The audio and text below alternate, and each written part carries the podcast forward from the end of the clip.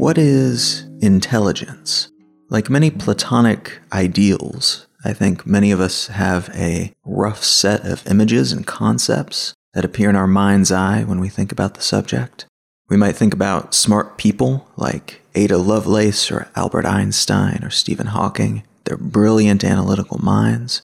Or maybe we go in a more artistic direction, thinking about the cleverness of people like Mark Twain or Maya Angelou or Hedy Lamarr, the latter of whom was an actress, but also the co inventor of torpedo guidance systems technologies for the Allies during World War II, the fundamentals of which were later incorporated into modern Bluetooth technologies.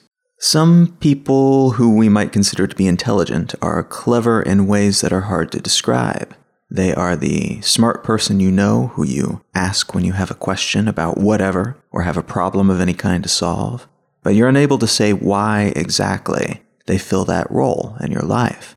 Maybe they never invented a torpedo guidance system, or like Ada Lovelace, essentially invented the concept of general purpose programming, but they're smart, they're clever, they're intelligent, and you can tell all that without being able to quantify it.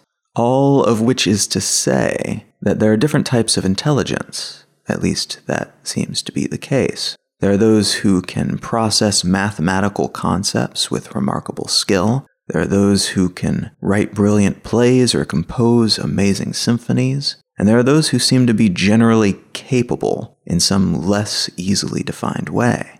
Part of the difficulty in coming up with better, more specific labels for intelligent people, I think, is that the word intelligence is somewhat limiting Words are symbolic. They're used as shorthand to help us discuss topics, but are latently limited in both their brevity, they can't accurately cover all ground we might want to cover, and in their inconsistency, their variation in meaning from person to person.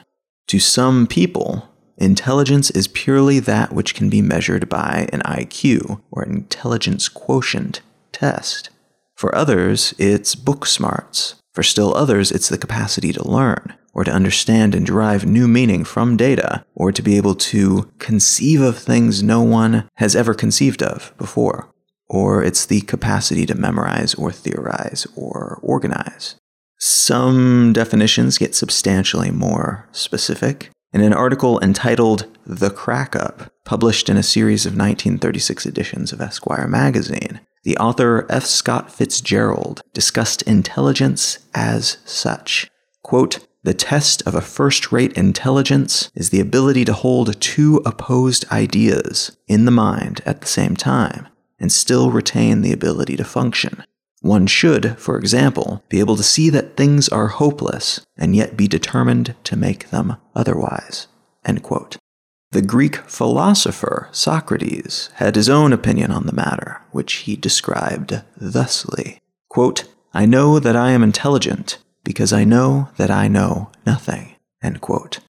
The French psychologist Alfred Binet, who developed the original IQ test, the Binet Simon scale, understandably had a more quantifiable view on the matter.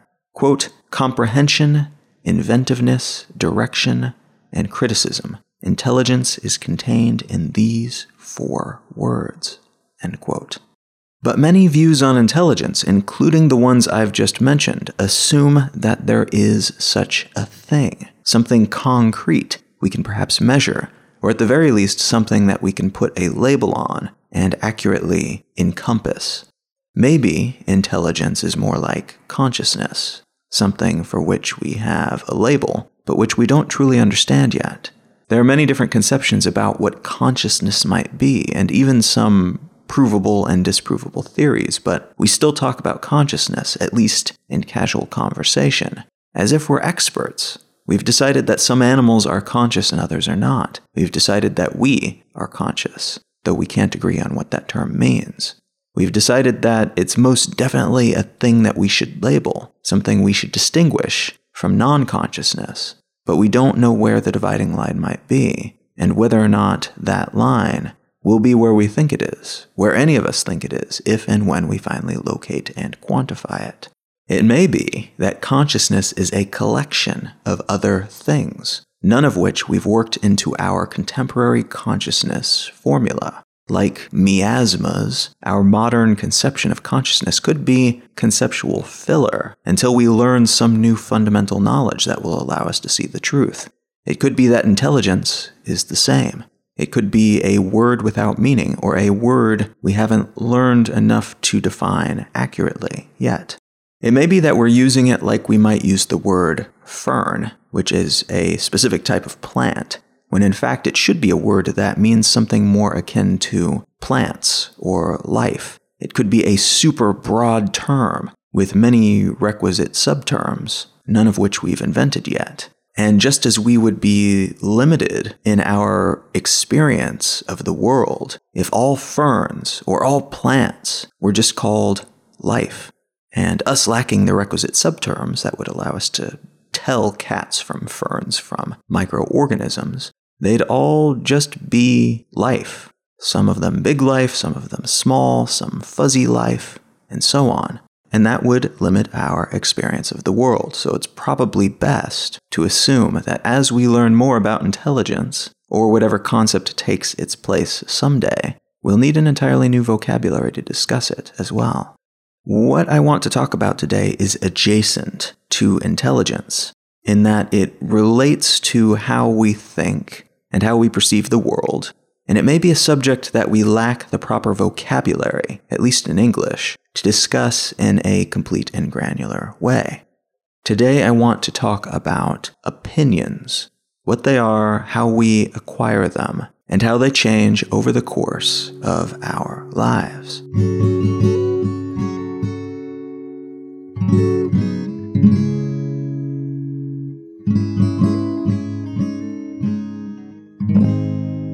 You're listening to Let's Know Things. I'm Colin Wright.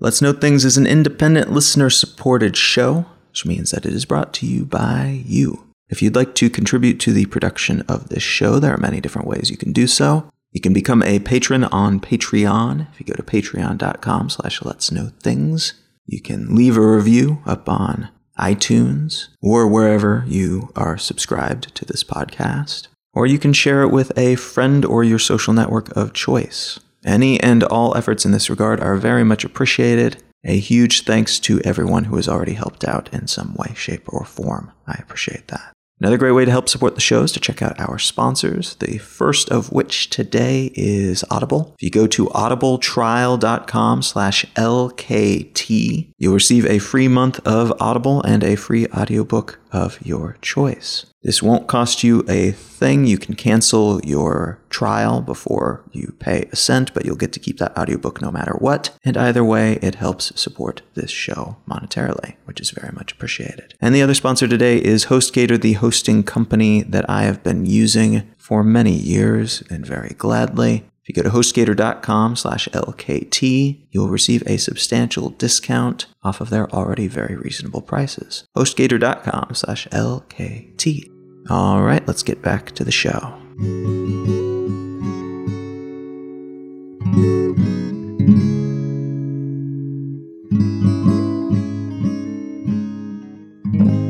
The article I want to start from today comes from Vox and it's entitled Republicans' Beliefs Are Bending to Trump. Here's why they might not even notice.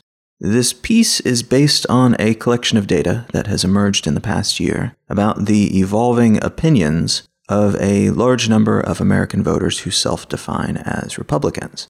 I have quibbles with a lot of the research that's available of this kind. It's difficult to ensure you have a representative group that's being tallied, for instance, and it's difficult to know, especially in this media ecosystem, whether or not those giving their answers are messing with the polling firm for some reason. Their answers and the data resultantly become suspect. But that said, reputable pollsters from Gallup and Pew have found some fairly dramatic shifts in the numbers they're getting from people they poll on a variety of political positions. In 2015, for instance, 12% of Republicans held a favorable view of the Russian President Vladimir Putin, while today, 32% have a generally favorable opinion of him. In 2015, 56% of Republicans favored free trade, but that number has dropped to 36% in 2017. This article then dives into research done on the psychology of opinions, and particularly how and why people change their minds about things. It notes that the results of a recent experiment that were published in the Quarterly Journal of Experimental Psychology found that, quote, when people change their mind on a subject, they have a hard time recalling that they ever felt another way. The article goes on to say, quote, it's an intriguing finding in part because it affirms that people think their beliefs are more stable than they actually are, which means they may be less open to information that conflicts with their belief. It's also further evidence that despite what we may think, we don't hold consistent ideological views. We tend to agree with whatever our leaders agree with. End quote. The research paper written about that experiment was entitled Poor Metacognitive Awareness of Belief Change. Metacognitive awareness referring to thinking about thinking, and in this case, thinking about how we personally think.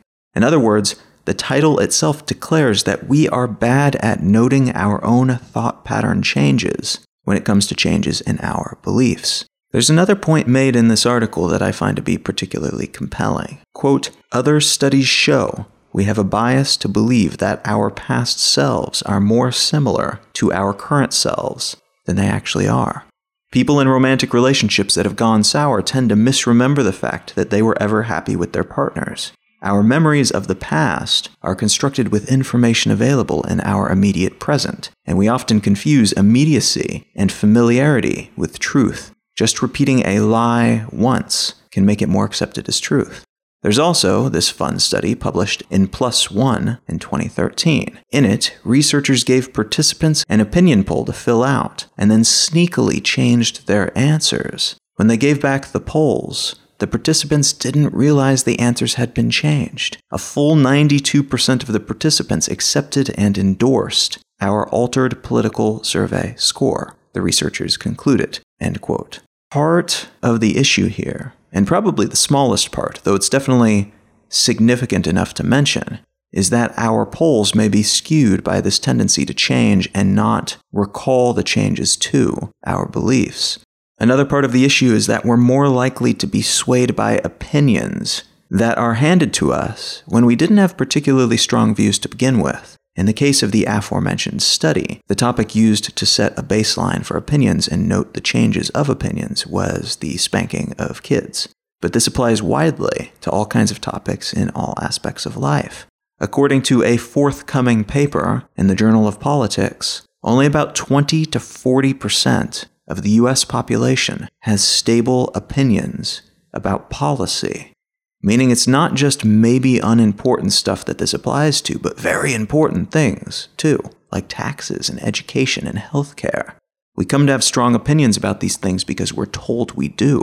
We're pulled in by the sports team like tribalness of modern political parties. But most of us could not actually explain why we feel the way we feel about these things, except by repeating slogans we're taught by voice boxes for these parties. The party line that they repeat ad infinitum on every talk show and news program, every public speech, podcast, radio show, and blog. We understand the publicly stated standpoints of the parties, but not the underlying issues themselves. This means that we are more likely to rely on prefabricated mental shortcuts when thinking about these issues, rather than thinking about them for ourselves. And a third very significant part of the issue is that we misremember important things about the past and use that misremembered information to make decisions about the future. A recent public opinion poll suggested that 59% of Americans thought they were living through the lowest point in US history that they could remember. By most metrics, this statement is almost certainly false. In quantifiable terms, it's nonsensical. But for the people giving their opinions, it's true, because they're misremembering the past, allowing more recent information to supersede the more complete but more distant information. The key takeaway from this piece, then, is less about real movements in the opinions on the political right of the United States, and more about how Republicans are mirroring Trump's opinions on things not because they necessarily agree with those things, or ever have, but because they're using mental shortcuts and misremembering a time in which they, statistically at least, disagreed with these things. Also important to note is that it's easier to reframe one's past actions and opinions by making excuses or denying demonstrable fact about what you once believed than to mentally accept that your mind has changed, that you have changed. That's a very difficult mental hurdle to leap for anyone. There are a lot of interesting takeaways from this piece and this discussion as a whole, and I think I can get to a lot of them by asking a series of questions and then attempting to answer them one at a time. For example, how do we get our points of view, our opinions, in the first place? There's a concept in biology called genetic memory, which refers to, in essence, knowledge that is passed on to our offspring via genetics. Rather than learning by experiencing, information is passed on to one's children through the wonders of our genetic information medium. But the language used here is imperfect in that it's not really knowledge being passed on so much as responses and behaviors. A spider might be born, quote unquote, knowing how to make a web in a particular pattern, and a beaver might be born with the desire to go through a series of motions in response to the sound of running water actions which eventually lead to the formation of a dam. But this isn't knowledge in the sense that the creature performing these actions are born and can think, ah, how neat, I know how to build a dam. They're instinctually doing a series of things in response to other things, and those things they do add up to something greater, something that looks intentional. The same seems to be true of humans, in that we seem to be wired for numerous behaviors, and some of us, perhaps all of us, though the majority of well known studies in this field have been done on savants, which is not representative. Some of us, though, have more specific behaviors that seem to have been passed on in some fashion. And just like the beaver building the dam, but not because it knows how to build a dam, a person who becomes a musical savant after an accident may have jogged loose some inherited behaviors that, when added together, replicate the act of playing the piano or being able to draw a complex city skyline in graphite from memory almost perfectly. There's still some disagreement about the extent to which information can be passed to offspring in this way, and how that information might manifest in the next generation. It could be something that we could someday learn to harness and amplify, allowing us to give all of our offspring, for instance, mathematical genius and perfect pitch, but at the moment, it's nowhere near that, and we don't fully understand the mechanism of the encoding, of how that information is utilized in the next generation, and what the full shape of this medium looks like to begin with. But this is something that we can clearly see in many species, even if it doesn't always take the same shape, and even if we can't cleanly fit it into our understanding of things, like consciousness and intelligence. Though again, we don't understand those things either, so perhaps it's no surprise that we've got a lot to talk about here, but less that we can say with authority. But that's all related to behaviors, not opinions. Knowledge is one thing. It's data acquired about the world and processed, shelved in the recesses of our brains. Behaviors are things we do, some of which are derived from the knowledge we have, and some of which are more biological, or perhaps inherited based on genes or experiences, but still more reflexive than intentional, even if we justify them post hoc. Opinions are judgments about these things and everything else. They are decisions we've made about the shape of the world, sometimes based on data, sometimes based on a lack of data, and sometimes held for no reason that we can ascertain, but we hold them nonetheless.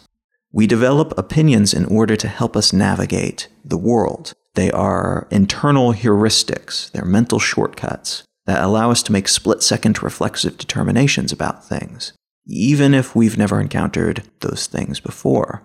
But just like other reflexes, like the subconscious triggers we often refer to as our instincts, our opinions are usually based on past experience. Meaning they're less likely to be as valuable when we're exposed to new information or situations, or if our past experiences have been unusual or misrepresentative. We'll still usually have opinions about these things, but those opinions will not be particularly well informed. If you try Mexican food for the first time, for example, and you don't like it, you may decide that you don't like Mexican food. That's your opinion. If the Mexican food you tried, though, was prepared by someone who doesn't actually know how to make Mexican food, and the food you ate was therefore unrepresentative of the cuisine, your opinion on the matter will be flawed, at least in the sense that it's based on non representative, quote unquote, Mexican food, rather than what most of us would think of when discussing the same. In this instance, you'd have an opinion about Mexican food that is informed by experiences you had with what was purported to be Mexican food, but your opinion would potentially negatively influence your future culinary experiences. You may, in fact, love true Mexican food, the good stuff prepared by people who know what they're doing. But because of that one non representative experience, which you have no reason to recognize as having been non representative, you may forever avoid Mexican food in the future, which is a major bummer. Opinions, then, are subjective. They are entirely based on our point of view. If we had all the data available about Mexican food, we would know that the one time we tried it was not representative and could withhold judgment until we had tried more. None of us has perfect information about anything, though, not even about ourselves. And as a consequence, our opinions are usually more subjective than objective, more based on limited personal experience than round, diversified experience mixed with demonstrable fact. It's worth mentioning here, too, that opinions are not provable or disprovable. If you say you don't like Mexican food, I could question the legitimacy of your opinion in terms of your not having experienced much Mexican food in your life, which would be comparing the range of your experiences to someone else's range. But I can't tell you you're wrong. If you didn't like the Mexican food you had, you didn't like it. That's that. On the other hand, if you were to say Mexican food originates in Sweden, I could say, no, that's not true, and back up my assertion with data. My data would trump your data, and fact would win the day. So, an opinion is something that can be held and even be correct in a sense, even if it's not based on good data. It's correct in the sense that it's true for the subjective experience of a person, rather than being true in an absolute sense. Our opinions become more widely applicable if we expand our horizons and try more things, collect more data. But an ignorant opinion, one held by a person who's only had Mexican food once, is just as valid for that person as a well informed, well rounded opinion held by someone who's eaten all kinds of food, including Mexican food, many times and from many sources. This doesn't mean that opinions are better than facts, and in general, facts are way, way more useful than opinions. But it's important to separate the two because it helps us take a look at what people are saying and helps us better understand what they're demonstrating with their words rather than what they're trying to claim or what we assume they're trying to claim. So we get our opinions through experiences, and those experiences shape our future experiences, which then, in turn, help shape new opinions. And when we encounter something new, something unfamiliar, we tap into that existing amalgamation of knowledge and experience to derive new opinions from them. We didn't like Mexican food that one time, so we are less inclined to believe that we'll like it in the future. But we may also be less inclined to try Filipino food because it's also foreign, and our brain is telling us, based on that Mexican food experience, that foreign stuff as a whole is probably not something we like. Many of our opinions then are informed either directly or indirectly by past experiences, which means you may believe something right now, have an opinion that seems legit and seems like it can't possibly be built upon some misconstrual or falsehood, but which is, in fact, a secondary consequence of a misrepresentative experience.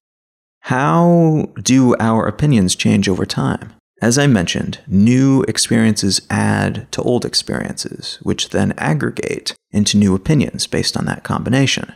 I like to picture this process as some kind of lens grinding. Picture yourself viewing the world through a pair of glasses. and the lenses on your glasses determine how you see the world. The same stuff is there for everyone to see, but your experience will be different than the person standing next to you because of how your lenses warp or tint or obscure or magnify what you're seeing. Your existing lenses are shaped by your previous experiences, and your new experiences will continue to reshape those lenses, will change the prescription or the tint or whatever else as long as you live. That means our view of things, our understanding of what's happening around us, is always changing in little ways and big ways. And having those reshaped lenses influences what happens to us next, which in turn influences how our lenses are reshaped in the future. There's a kind of compound interest situation happening here, then, as your earliest experiences can reverberate throughout your life, even influencing things that you experience when you are quite old and how you perceive those things. In part because some of that original shaping might still be intact, and in part because those early reshapings determined the next reshaping and the next and the next all throughout your life, determining your contemporary lens shape.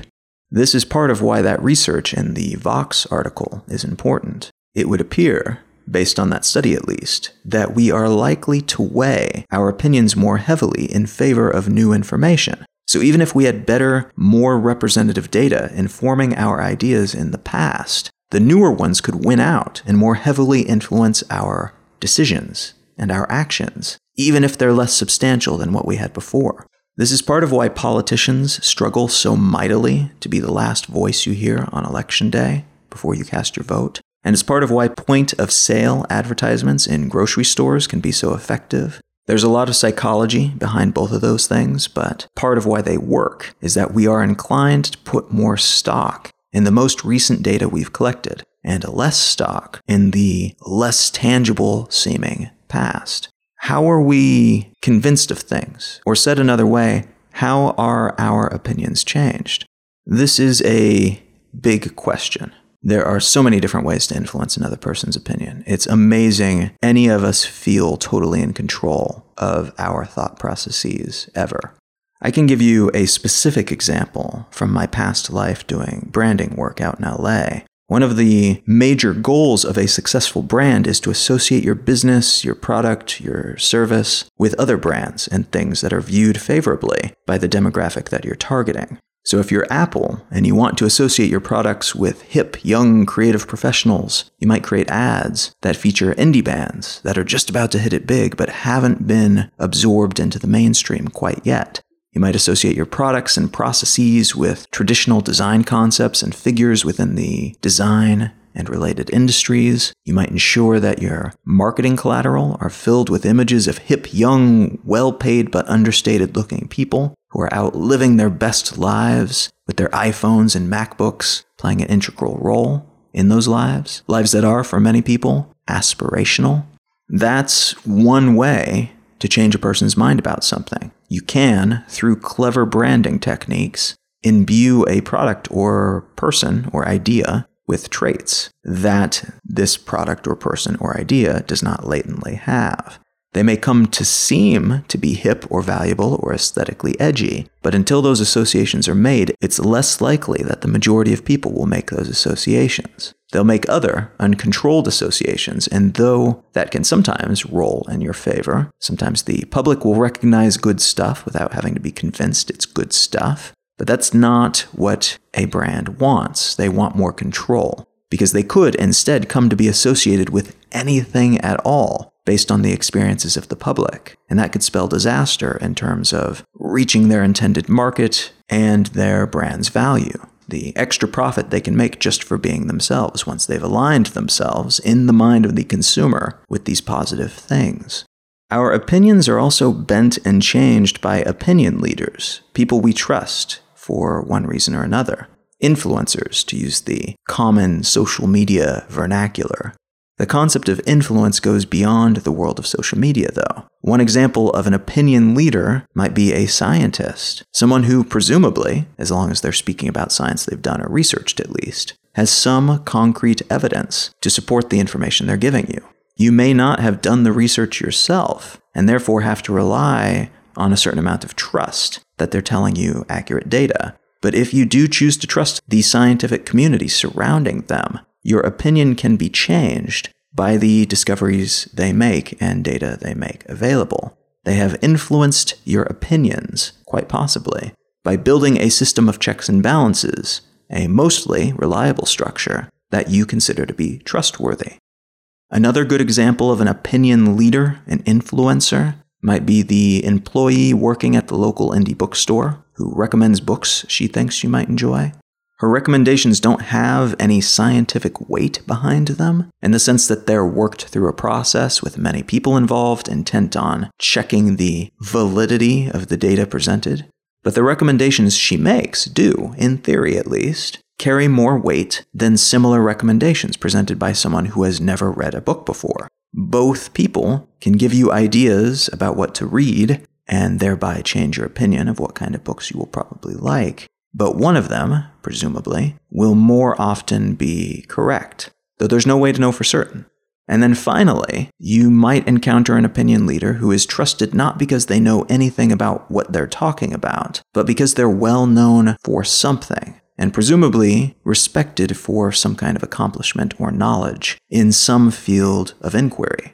This might be, for instance, a celebrity who runs for public office, a wealthy entrepreneur who gives advice about living a healthy lifestyle, or a parent who shares their opinion about a group of people they've never met. We take these people's advice more seriously in some ways because they are influential when it comes to some aspect of life. But it's more out of reflex than anything. We don't have any reason to trust them, any more than some random person about this other non adjacent topic, this thing that they are not experts on.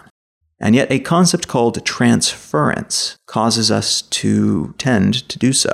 The same mental shortcut that helps us trust actual experts and rely on what they tell us more than some rando from Twitter can cause us to trust non experts who happen to be known to us in some non relevant way. So it's an example of a mental shortcut that can sometimes help us, but which can also allow others to manipulate us.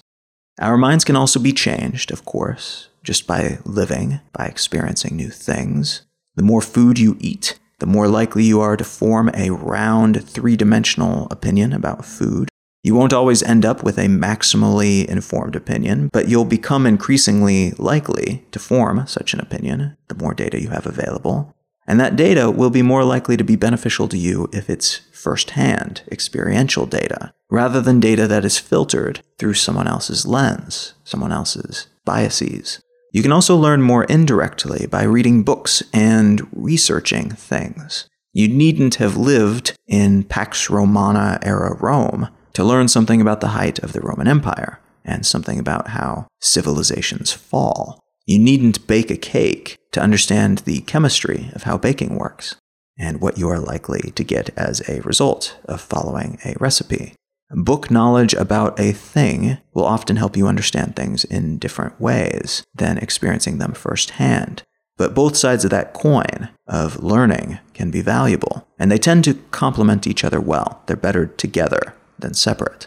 What is manipulation, and how does it differ from convincing? Manipulation differs from simply providing information to a person in that you're providing information with the intent of getting them to do something. You're not just presenting the facts and all the facts, you're presenting those facts in a certain order, maybe leaving some out, maybe including some less than factual information alongside the real facts. And you're presenting it in a way that is more likely to convince the target to ignore other conflicting information. Arguably, a lot of legit, less biased information is presented in a similar way. We tend to remember information contained within stories, within understandable narratives better than information provided in a spreadsheet. So, a lot of well meaning, not intending to be manipulative data is delivered to us in a package that can bear the hallmarks of manipulation. So, it's important to recognize that there's a very thin line between the two, and one person's data delivery will be another person's manipulation. I could tell you a story that helps you understand which nuts and berries are safe to eat in a nearby forest, But based on how I tell that story, you may walk away with opinions about which foods are inherently superior in general, how a person should spend their time, and which flavors are good and desirable, and which are not. This may not seem that similar to telling a story which is meant to convince a person that a certain religious group is evil or that the other party's candidate is a criminal, but it's the same mechanism at work in a lot of ways. When we attempt to convince, we're almost always also attempting to manipulate. Sometimes that manipulation is positive, sometimes it's negative, but that judgment about whether it's positive or negative is also an opinion, which can be swayed by manipulation. This is part of why noticing manipulation can be so tricky. It's, in some cases, only subjectively different from honest, well meaning convincing. What does one's opinion have to do with one's other knowledge based traits, like intelligence and ignorance and gullibility? I'm stacking the deck a little by choosing the phrasing of that question carefully, but bear with me. A person's opinions have little or nothing to do with a person's intelligence, at least not in the way that we usually use the word intelligence. Often, when we encounter an opinion with which we disagree, we will decry it as stupid or ignorant when in reality, it's merely something with which we disagree. Intelligence implies an ability to learn, to pick up new information and work it into one's mental models, to perhaps derive new information from existing information. Ignorance implies that a person doesn't know certain information. So a smart person can be ignorant, but they may also be more capable of alleviating their ignorance, of learning something new, of learning new information, than someone who is less intelligent. So you may be incredibly knowledgeable about a particular field, say biology, but incredibly ignorant about another field, let's say politics. None of this implies anything about your intelligence, nor does it imply anything about your opinions. That said, a person who knows a lot about biology and little about politics is more likely to have better informed opinions about the former and less informed opinions about the latter. She might have a great deal of knowledge to back up her assertion that GMOs are generally benign, for instance, and little knowledge to back up her assertion that a particular mayoral candidate is the right choice for her priorities. Conflating opinions with cognitive capability is not ideal, and conflating opinion with ignorance is also not ideal, though there is a correlation between a person's greater knowledge about a particular subject and the likelihood that their opinion within that narrow subject is informed rather than uninformed. That they know why they believe something and have taken a lot of information into account and fully understand their opinion, rather than simply regurgitating slogans and catchphrases and taking on the colors of a particular team, a borrowed opinion. Gullibility in this context is more common when a person is ignorant about a particular subject but wants to have an opinion about it. And if we're being honest, most of us want to have opinions about things because we don't want to be seen as ignorant, but the implication being that our ignorance would then mean that we're not intelligent. This is the root of a lot of issues. Being ignorant doesn't mean we're not intelligent, but the perception that those two things are linked causes us to form opinions without the requisite knowledge that would allow us to have informed opinions. As a result, we take what we're handed, we mimic other people with whom we tend to agree on completely separate topics, and that adds to the number of people supporting a particular perspective, even if the majority of people who purport to share that opinion would not hold to that opinion if they actually had more information, if they were more informed. This is what gullibility means in this context. It's when we're convinced to fall into lockstep behind an idea because we have been, in essence, marketed to by people who know how to make us feel informed when we are not. This is something that all politicians, well, their teams and their parties anyway, do. This is something that all brands do. Anyone with a cause who wants you to support their cause likely has some plan to get more people on board using this technique. And part of why this is necessary, or seems to be necessary, to those who would convince you of things and add you to their numbers at least, is that the more people they get on board, the more likely other, also ill informed people will be to join. This is what's called the bandwagon effect. We feel more inclined to join what seems to be a popular cause, but only if there are other people on board already. We want to hop on board the bandwagon. And though we might be uninformed about a particular topic, the implication is that because others agree with this perspective, we can set aside our ignorance and assume that they know what they're talking about, ignoring the possibility that they are just as uninformed as we are, and that we've all been rallied and told which words to shout by a small group of clever orchestrators taking advantage of our gullibility. So, what does all this mean for how we view ourselves and the world? It could be incredibly disconcerting it certainly is for me. And this is something I've spent a good portion of my life wading through and even being a part of to some degree due to my time working in branding and related fields. None of these techniques or tendencies are inherently negative. They could be used to make people more likely to care about deforestation and helping sick children, but they're often used for things that are negative to someone, if not everyone. Support for some ideologies and brands are by definition zero sum.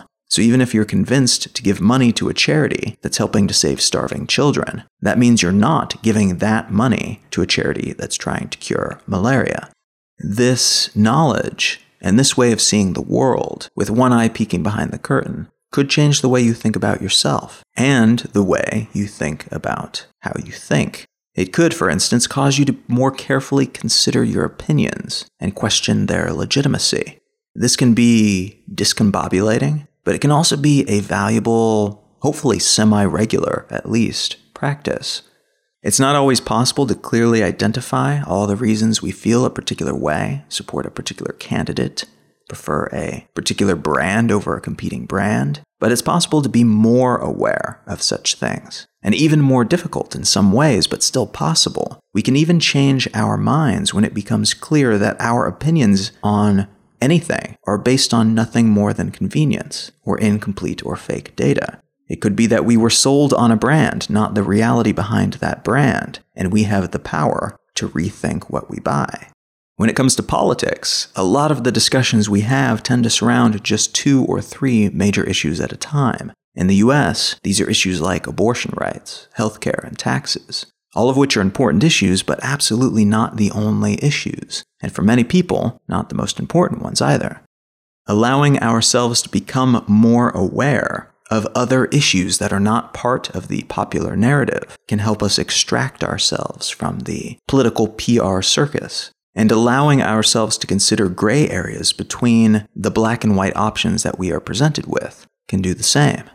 Ideally, we're aware of how we feel about things and why we feel the way we feel. But typically, we don't just know these things. We're not just aware of this information. It requires self exploration, and that process requires a great deal of backtracking and sieving through memories and experiences to understand where our opinions came from. This makes it less likely that we'll be taken in by appealing opinions that are ultimately not compatible with our actual priorities and beliefs, which in turn makes it more likely that we'll be able to fully invest ourselves in the stances that we take, because we can be more confident the ones we do line up behind actually align with who we are as individuals. So it's not an easy process, but it is worthwhile, in my opinion. There was an interesting piece in Lifehacker recently about a conversation that Hank and John Green, who are authors and online personalities, among other things, had at a live recording of their podcast, Dear Hank and John, recently. The basis of this conversation was that there are too many strong opinions on the internet, and that in most cases, these opinions are pretty pointless. Having a strong opinion that you then feel compelled to defend to the death takes up time and mental energy. And the idea is that by having fewer strong opinions about things that don't actually matter, things that you don't actually know about, you're spending your time and attention more intentionally. So, as an experiment, the brothers decided to rid themselves of one opinion every day to see how they felt. An example given is that one of them stopped having an opinion about professional wrestling something he couldn't really care less about, but which he felt compelled to have an opinion about because, I mean, if someone asks, you have to say something, right? The author of this piece in Lifehacker decided to do the same, and he rid himself of opinions about Pears, Fiats, Taylor Swift, and the Assassin's Creed video game series. I find this idea appealing, in part because it makes clear and concrete that you needn't have opinions about things just to have opinions about things. You needn't participate in every outrage storm that passes through your social media feed, and you needn't get stressed when someone presents an opinion about something that seems wrong, but about which you're ill informed. I know very little about professional wrestling myself, but if someone tells me they're totally into it, I'd like to be curious about why to learn what they know, rather than immediately jump into a conversation about why they're wrong or right based on ignorant preconceived notions that I have on the matter. Not having a horse in most races frees you up to focus on the ones in which you do. It allows you to spend more time and energy becoming more informed about things, rather than simply forming strong opinions about them and then calling it a day. This doesn't mean you won't be tempted to jump into discussions about which you know little, and it doesn't mean that you will always recognize when you're arguing in favor or against something about which you're ill informed. Part of being ill informed, after all, is that you don't know enough to realize how little you know much of the time. But you can build up a heuristic about this over time, which could result in pulling back and checking yourself more frequently. It's tricky to do, but it is doable. Knowing all this, it should be no surprise then, going back to the original article, why Republicans, in this case, are so willing to shift their opinions to align with what's become the new normal in their party. We are all just really, really good at changing our minds, especially when we're not paying super close attention to the topics in question. And the majority of us, though we have strong opinions about politics, are remarkably ignorant about politics. I'm willing to bet that a study conducted about beliefs popular within the Democratic Party, the Libertarian Party, and so on would come to similar conclusions. These are topics we are encouraged to get livid about, but for which we are seldom given real resources that might actually help us educate ourselves. I think it's only fitting that I end this discussion with a question rather than any specific call to action, particularly since I don't think there's just one way to respond to this information. And that question is this How might you rethink and manage your information intake and your self education and self assessment habits so that you can feel more confident that your opinions are well informed ones?